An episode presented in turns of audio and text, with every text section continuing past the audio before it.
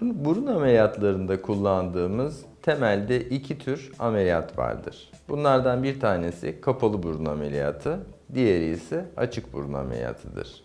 Bu iki yöntemin de değişik durumlarda kullanılması mümkündür.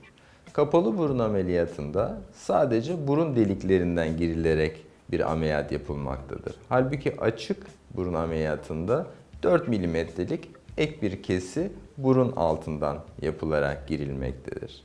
Bazen öyle bir durum olur ki açık rinoplasti ile çok daha iyi sonuç alabilirsiniz. O zaman rahatlıkla kapalı rinoplasti yerine açık rinoplasti yapabilirsiniz.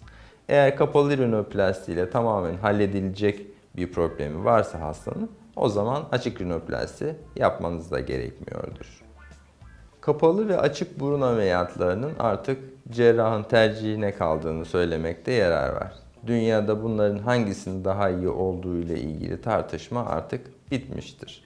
Dolayısıyla buradaki hedefimiz en iyi burun şeklinin elde edilmesi olduğuna göre hangi yöntemle en iyi sonucu elde edeceksek o yöntemi kullanabiliriz.